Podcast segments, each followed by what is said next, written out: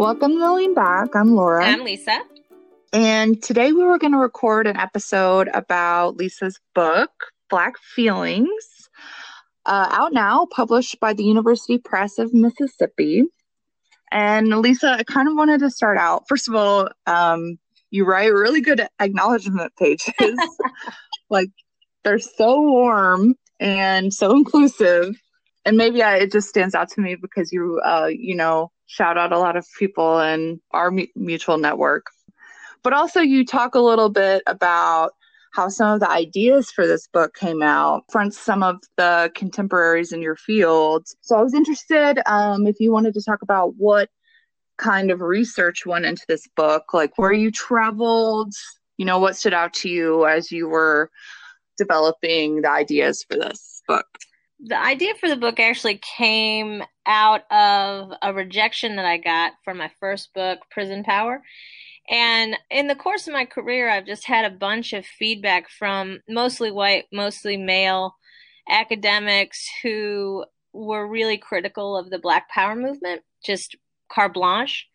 And they would say things like, you know, the Black Power movement didn't accomplish anything, and Black Power advocates were politically immature and reckless and nihilist. And they would basically just say all these just really racist, anti Black, generally, but also anti Black male statements about why research about Black advocacy, especially if it's radical, was should not be published.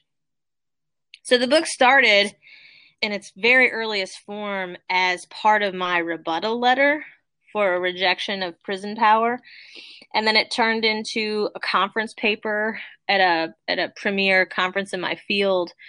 And then it turned into the kernel for this book. So the first part of this book that i wrote was actually chapter 5 which is about memories of king's funeral and the way in which Black Power activists claimed Martin Luther King as a part of Black Power, as an intellectual progenitor of the movement.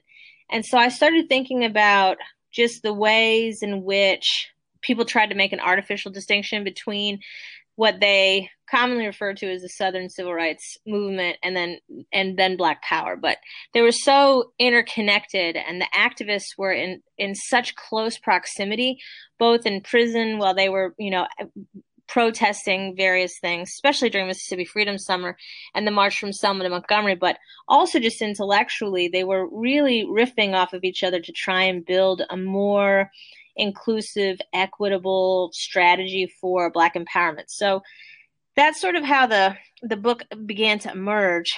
And you know, I did parts of this this book in the Library of Congress and in the Schomburg Center um, in New York, and I did a bunch of early drafts of some of the chapters around the world. So part of it was written in Sweden at the International Writers House in Stockholm and I was invited to present some of it in Coimbra, Portugal for the 50th anniversary of the Tricontinental. And I wrote some of it in Finland and at the University of Turku. And so, you know, it was nice to have some space from the US because so many of the people that I write about in this book had such an international perspective and they traveled so widely that it was it was good to be out of the United States to write some of it to, to sort of have access, especially in Sweden, because the Swedes were fascinated with Black Power. So there are all these Swedish interviews, you know, of Malcolm and of Angela Davis and a bunch of Black Power activists. They they were fascinated with George Jackson that I had access to while I was traveling. It was pretty great. That's awesome. It's interesting because you open this book kind of with an with an analysis of some of Martin Luther King and Malcolm X's discourses. Their discourses are kind of an intellectual lineage to the Black Power movement. And and really when you were talking about what kinds of feelings that they embodied, I wonder if you want to talk about the differences in their ideology, particularly as it relates to the moods that they express in their writing and organizing. The thing about it is that King is constrained by the fact that he's a preacher's kid. and he's Southern and he's Daddy King's boy and he's going to be a preacher. So even though he has radical ideas about lots of things, class and Pan Africanism, very early in his career, and when he's in his very early 20s, you know, he's still constrained and hampered by the rhetorical forms of the, of the church and by Christian language and parable and, you know, and the sermon as a rhetorical device. So I think that they're actually so much closer rather than further apart. It's just that the rhetorical forms they are able to take are so different. I mean, Malcolm comes out of prison after being a hustler and joins the Nation of Islam and has just so much more rhetorical flexibility because he's not hampered by family or by Christianity or by illusions of Americanism, and he's already done time. So he's already served time. Where King is sort of popping in and out of prison in these jail no bail strategies in Albany and stuff. King is not in the prison, he's in the county jails. So when Malcolm comes out, he just has a very different sense of power and has no optimism whatever whatsoever about liberalism or white liberals or the president. I mean, he is fundamentally coming from a position where power is always already foreclosed. So I think the biggest difference in the kinds of feelings that they're articulating is really just their their location and what they've had had the chance to see. And I mean, you know, Malcolm, although he's born in Omaha, lives almost the entirety of his adult life in the North, Michigan, Lansing, Michigan, and in New York and Boston. And so, you know, he's he's not hanging out in Birmingham right? Like his his experience as a black man is very much shaped by urban settings where King's is not the same. The way that they experience blackness and black masculinity is very different, you know, between the South and the North. So I think mostly the difference in the feelings that they're harnessing are really products of their, you know, autobiographies and in the structures of the physical and material conditions where they're living more so than anything ideological at all. You position a lot of their intellectualism around their discourse as it relates to the idea of white fragility. Like, I wonder how you feel about King's use of white guilt and shame as opposed to Malcolm's approach, which you trace in your chapter, American Negritude. Well, you know, so this is really why I started writing about feelings as a as a method of political analysis because I just saw the exact same structures of, you know, illogic in the rejection of publications about black male activists as I saw in the rejection of those ad- advocates' political proposals by presidents and members of Congress. So the things that were happening in the academy to me, based on my research, were exactly the things that, of course, King and X were critiquing in their lives, right? That were um, bulwarks against progressive intellectual changes. So, you know, as I think about those two men and how they shaped an entire cohort of humans, I I think that they're both so they continue to be so relevant because they were both so right about so much. You know, Malcolm has a different tone about guilt and shame because he is not beholden. He's not asking for money from white people. He doesn't he doesn't need their approval. He's outside of their approval structures. His livelihood doesn't depend on them. In fact, his livelihood depends on demonizing them. So he has much more rhetorical flexibility to use guilt you know, if he wants to. On the other hand, he's aware that it doesn't do shit. Like, you can't motivate white people to do a damn thing that they don't want to based on Christian feeling. Otherwise, they wouldn't have enslaved black people for, you know, centuries. So, you know, he he understands the limits of guilt and shame, and he's using them more as an appeal to rebuild black pride and less as a thing that he thinks isn't going to intrinsically motivate white people to be better. Where King, I think, at least through the Voting Rights Act in 65 is pretty optimistic that he can shame white people who are Christians. And so in December of 2019, I gave a talk at the New Millennium Church down in Little Rock. And um, the pastor there, Reverend Griffen, Reverend Judge Griffen, invited me to come down and do a sermon and I did it on shame. And I, I said, you know, the thing about King in Birmingham is that he thought if he brought all these people out and everybody saw how brutal the Birmingham police were, you know, they would be shamed into supporting the civil rights movement and to ending segregation. And he was, to his, I think, horror, wrong about that because as it turned out white people became more entrenched the more that they were confronted with their brutality. They became more entrenched in segregation and anti-blackness. And so the shame actually calcified their thoughts about anti-blackness in a way i think that really gutted king. I mean he was i mean just really disappointed that it went that way. But Malcolm didn't have that Christian optimism to begin with. So he had no illusion that guilt or shame would work. So I actually think that that shame is the stickiest negative emotion. It's very hard to get out of the body. It lasts a long time. Uh, it it it's dependent upon the gaze of another. So there's always an audience which just magnifies the intensity of shame. And so it's a really important tool of social control. And so I think it's very important to be aware of how how and where we we wield shame because it's such a destructive political emotion. I mean, an interpersonal one too. But of course, the interpersonal dimensions have these huge political consequences. In that discussion of Malcolm X, mean, you talk a little bit about the rejection of hope, but still that, you know, a lot of the feelings uh, in Malcolm's writings are fundamentally positive, based in pride and futurism and creating like an alternative future. And you also talk about how a lot of particularly white folks read Malcolm's work as hate and his organizing as hate. I wonder if you could talk about, you know, that misread of Malcolm by his contemporaries, particularly white intellectuals and media. Yeah, totally. I mean, it's classic projection. We're living through it in Trumpism right now and like post truth. you know, that functions primarily because white people project their own feelings onto others, right? Especially people of color.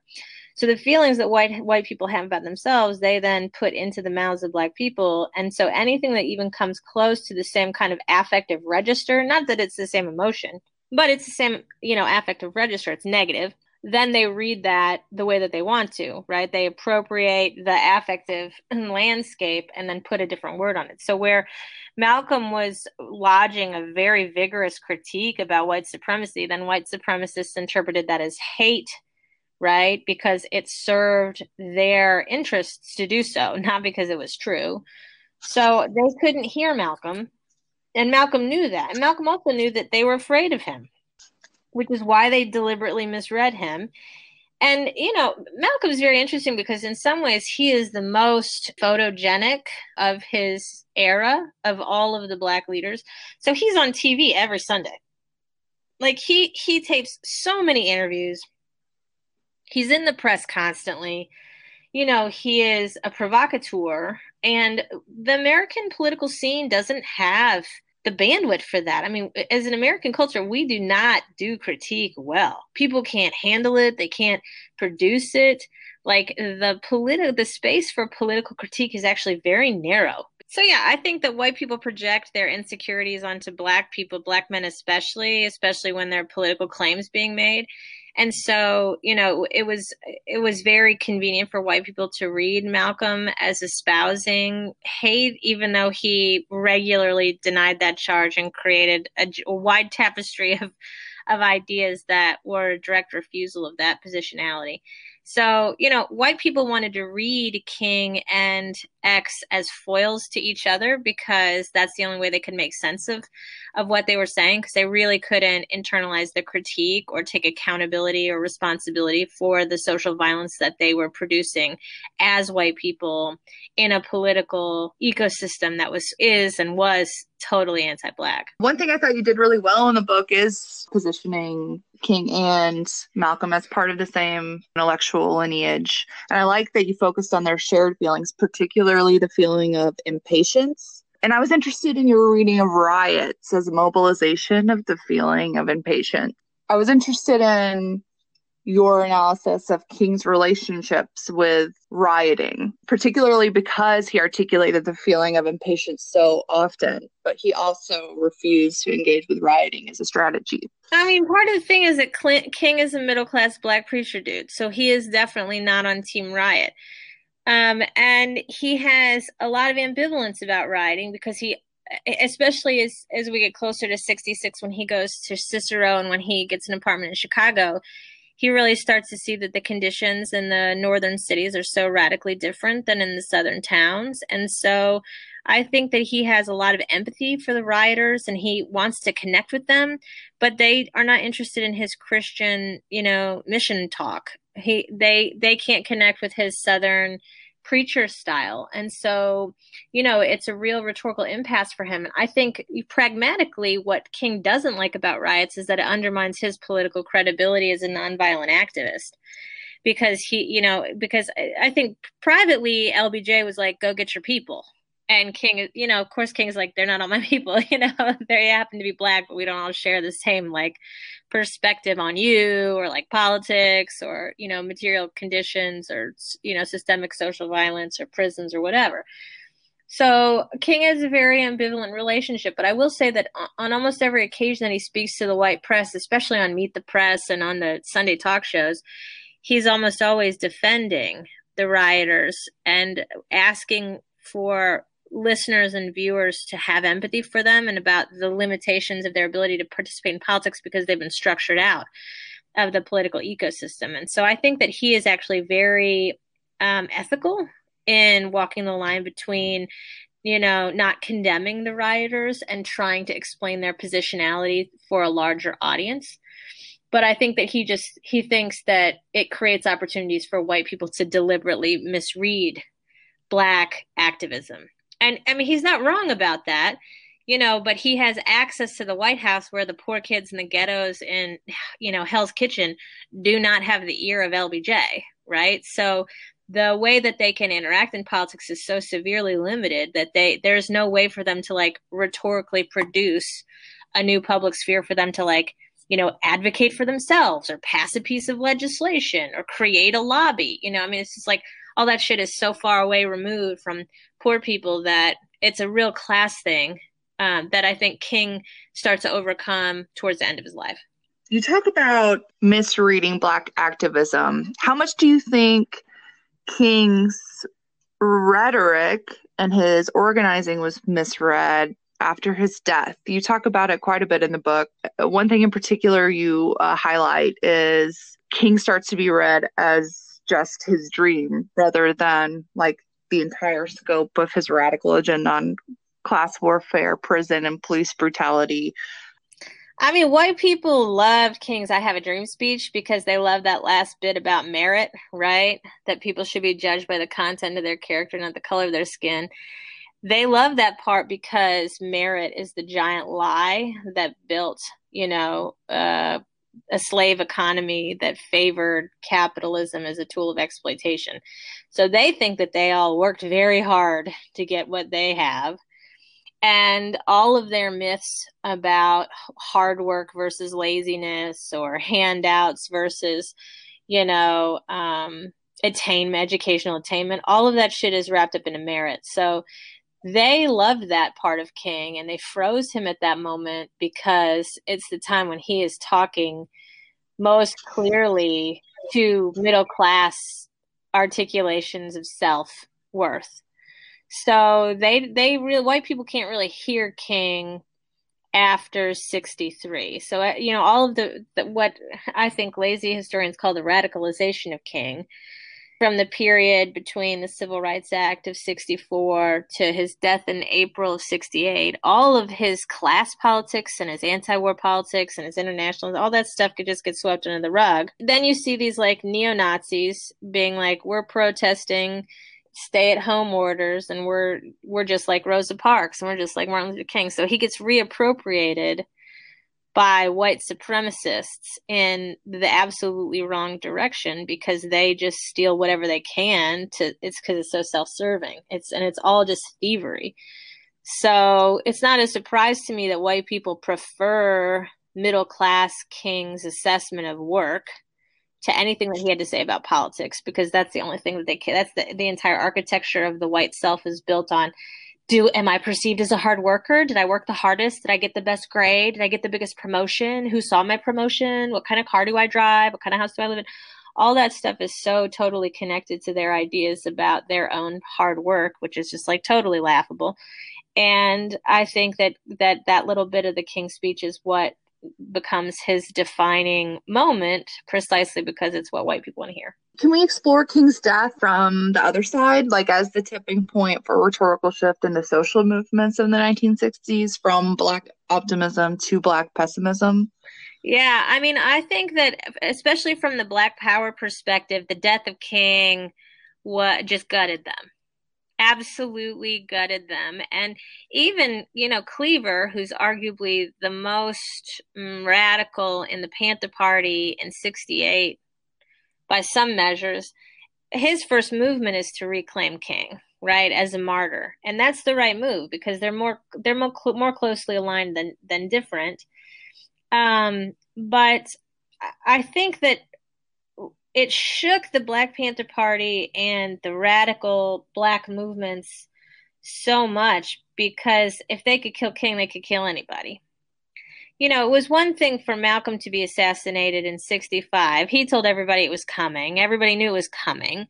You know, and King, although King had said it, to see it happen, for it to go down the way that it did over the sanitation strike, really just shook black activists and you know not just activists but in places that were desegregated and and like i'm thinking about stax records in, in, memphis which had always been desegregated. There were always white people and black people working there. And after king was assassinated the the stax people kicked all the whites out of the record. They're like you can't work here anymore. We cannot work alongside of you. So it created this real schism where white people couldn't be trusted because it's like we gave you king. He he was like literally the only person who would never hurt you and you let this shit happen to him. And he was the best case scenario. He was the most reasonable interlocutor. And so king's assassination was the end of movement politics really. Even though you know black radical black activism continued for a few more years on the coasts the death of King was the death of nonviolence, and it was also really the death of social movement organizing because then there was no moderate voice that white people had any attachment to whatsoever. And so it paved the way for um, the Nixon administration, especially, to just plow through radical black communities and destroy civil rights activism with money from the Vietnam War and with technology, de- decommissioned military technology from uh, the Vietnam War. And so the politics became so much more hostile and so much more anti-black and so much more militarized after King's assassination that it was really, you know, the the only the only option was to to do representational politics. And so you have art and music and hip hop and you know these sorts of things because the political economy had absolutely snuffed out survival programs and community organizing and community outreach through the Nixon administration. So King's death is they they the Black Power advocates understood it at the time as like a harbinger of death and destruction for Black communities. You know, not that that had been unique. Obviously, that's a feature of American public life, but they saw it as absolutely a moment where repression would only increase, and they were right about that. Can we talk about the rejection of optimism after the death of King and the idea of revolutionary suicide that you bring up uh, as part of the Black Power lineage? Was this an inevitable outcome during the social movements of the 60s? And how do you read it now, like with Black Death so prominent, especially at the hands of the police? No, it, w- it was not inevitable. White people could do better. They choose not to. Was it predictable though? Absolutely. King understood that it was coming. I mean, he knew that his days were numbered. He knew, just in the same way Malcolm knew, in the same way that I think um, radical leaders, oh Che knew, Indira Gandhi knew. I mean, you know, they all they all know that that, that it's coming for them, that the state is coming to destroy them. So it was not inevitable, but it was certainly predictable. Um, and no, optimism was not possible. King had already fallen out of favor with the Johnson White House once he became critical of Lyndon's decision to expand the war in Vietnam. And LBJ was um, oddly moved by that. He he really felt betrayed by Martin, and so, which is so weird, but you know, it speaks to the complexity of their relationship for sure. I mean, there is a sense where LBJ really sought King's approval um, and felt like he was doing the most ethical things that he could and that he deserved more praise than he, I guess, felt like he got. And so the relationship between the Southern Christian Leadership Conference and King and the Johnson White House really became strained after the Voting Rights Act passed and that was really the end of their collaboration in any meaningful way. And so when LBJ then cut loose the civil rights movement, then he became a wartime president. And so it's really that moment, I think, that makes the inevitability of the death of optimism a reality in America more than King's assassination, which was just sort of the um, the last straw of it.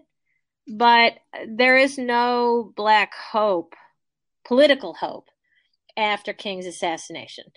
like all the, that period produced massive, tremendous amounts of discourse, and all of it is so totally hopeless.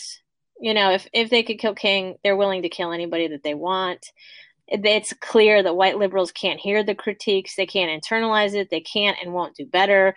They're much more interested in in producing um, a self-contained class identity that preserves their generational white wealth. And so, you know, I, black pessimism, I think, is prudent and is warranted. This is not a culture that values black people or black ideas or black lives.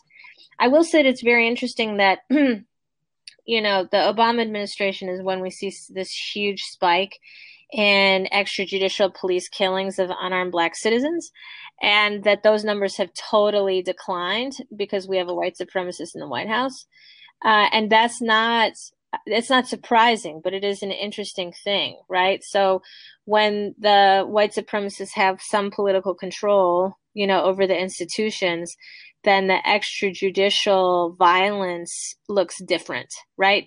Lauren Berlant calls it slow death, right? The choking out of material resources from communities that are in precarity. And we're seeing like slow death under the Trump administration, and now it's accelerated because of the COVID. And so, um, you know, I, I think that uh, the black intellectuals understand this certainly more than the whites do. And even in the coverage of this political moment, the fact that the material resources do not exist in communities of color to build, you know, healthy black life continues to be evidence that, you know, white liberals are terrible allies. Because, it, you know, even in building a coalition, Obama couldn't get it. He couldn't clean the water in Flint. So if you you know if you're a black intellectual and you're paying at all any attention to politics, you know that there's no hope in collaborating with white people, certainly as it stands right now. Yeah, you had um, brought up in your conclusion the controversy around Reverend Jeremiah Wright which I had totally forgotten about until I read Black Feeling. um, but I think it's a great story, especially Obama's reaction. He he gave a speech to reassure particularly white voters of his civility. And so um, I thought it was just the perfect way to interrogate Obama's rhetoric and him taking up optimism as a political approach, like to build this coalition that ultimately doesn't deliver for black folks. Yeah, I mean, you know, there's a reason why the Kennedy administration is where all this hope language begins. And that's why the book begins there because Kennedy was producing a kind of youthful white um, vigor and masculinity that would come to define the baby boomer era for the younger generation. And Obama just resuscitates it, right? Like he just pukes back out the exact same rhetorical devices that Kennedy did to build his, the Obama coalition. And so it's all hope and change, hope and change, hope and change. Well, I mean, really, it's just hope. And it's really just white hope. And so the deal is that, you know, white liberals get to vote for a black guy without having to make any material adjustments whatsoever. And in fact, many of the adjustments increase their wealth over the course of his administration, not necessarily because of Obama himself, but because of the way in which his politics um, really paved the way for the Tea Party to expand. Um, you know, just the loss of House, Senate, and and governorships and the state legislatures, like the down ballot during the Obama administration, is just a, a destruction of liberals. So that's very interesting because white people think that they did a, a real solid thing by voting for the black guy. And so the identity politics of that then for them is a badge of honor that they can use to justify whatever smash and grab capitalism happened under his watch and all the anti-black anti-blackness that is produced as a result of his identity politics. So, you know, his move to rearticulate Kennedy is unsurprising but I think it's really crass. And I think that it mobilizes the worst of white people in the service of a defense of whiteness. So, yeah, I'm really crit- critical of the way in which Obama operationalizes Kennedy's language. I mean, obviously, I'm critical of it for Kennedy too, but, you know, I gave talks all across the country in 07 and I was like, you can elect this black guy or you can elect this white lady. Either way, you're going to go white, white supremacist on the other end. So, you know, in my mind, it doesn't really matter if it was Obama or Hillary. Trump would have been the outcome no matter what. But, you know, the fact that it's Obama means that white liberals take a pass on the race question because they voted for the black guy, even though the politics then that were produced as a result of his blackness, that in some cases he couldn't stop, and in some cases he totally endorsed, really undermined the physical and material safety of black people themselves. Yeah, it's like by electing Obama, we just like checked a box, you know, that yes, you know, racial equality is just a box you can check rather than an entire list of progressive policies that need to happen for like the lived experience of black people to improve. So I really liked your analysis of the colorblind post racialism like as a false narrative of Obama's presidency. I mean, you know, you and I talk on the podcast all the time about risk. And the fact of the matter is that white people cannot stand risk. They won't tolerate it, they won't shoulder it. And that's why they won't do accountability, right? They don't want to risk their reputations. They don't want to risk their money. They don't want to blah, blah, blah, blah, blah. And there's, their lack of risk aversion is a problem and it undermines their um, ability to be ethical allies. They're not allies and they're not collaborators and they're not progressive. you know, their inability. I posted a status the other day on the Facebook machine, you know, where I said, um, you know, your obsession with your sourdough starter does not expand or protect rights. And that's a point to point at the white ladies, right? That like all of your stress baking is killing black people. Like, you know, it's a direct causal thing. It's not correlated, it's causal. Like, your Netflix and wine is directly contributing to the death of black people. And uh, they can't hear it, you know, they're all Xanaxed out and freaked out by, you know, the shifts that are happening that might you know, cement their kid into a B average in the seventh grade. And so they're all, you know, frantically homemaking as a way of managing the anxiety of the political moment that fundamentally will not reshape their economic future. So it seems me to me to be very self-indulgent in a moment where we see peak anti-blackness emerging in every community in America and anti-native. I mean, the the the anti the the way in which the COVID spread and the lack of resources is disparately impacting Native American reservations and U.S. territories is so anti people of color. You know, I mean, so and but the white people can't even face they can't face the news about it. They can't hear about it. It's not their fault. They voted for Hillary or whatever. You know, I mean, it's just I don't know. It continues to be a cycle of um, distancing from accountability. So it's very difficult to watch, but also super predictable, but also, and also the reason for the pessimism. White people don't do better when they have the opportunity to do better. They, they won't do it. Uh, so COVID is changing your, your book tour, right? You can't go out and, you know, talk about your book. Um, what can people do to find your book and um, scoop it up if they want to read it? Well, I mean, I would encourage them to buy from their local bookseller for sure. Um, if they want to buy it online, they can also go to the University Press of Mississippi's website and search for Black Feelings. It's on sale right now, um, both in paper and in hardcover. Um, and you know, I've got dates planned out through the summer and fall, but we'll see what kind of social distancing best practices emerge. Otherwise, I'll be doing some more stuff on the internet, and they can find me on Facebook and Twitter and Instagram, sharing some of my um, snippets from the book and some of the blurbs and you know some of the ideas that I'm working with now that are uh, adjacent to the book. So, but uh, but they really should buy it from their local booksellers. Otherwise, we're not going to have local bookstores left.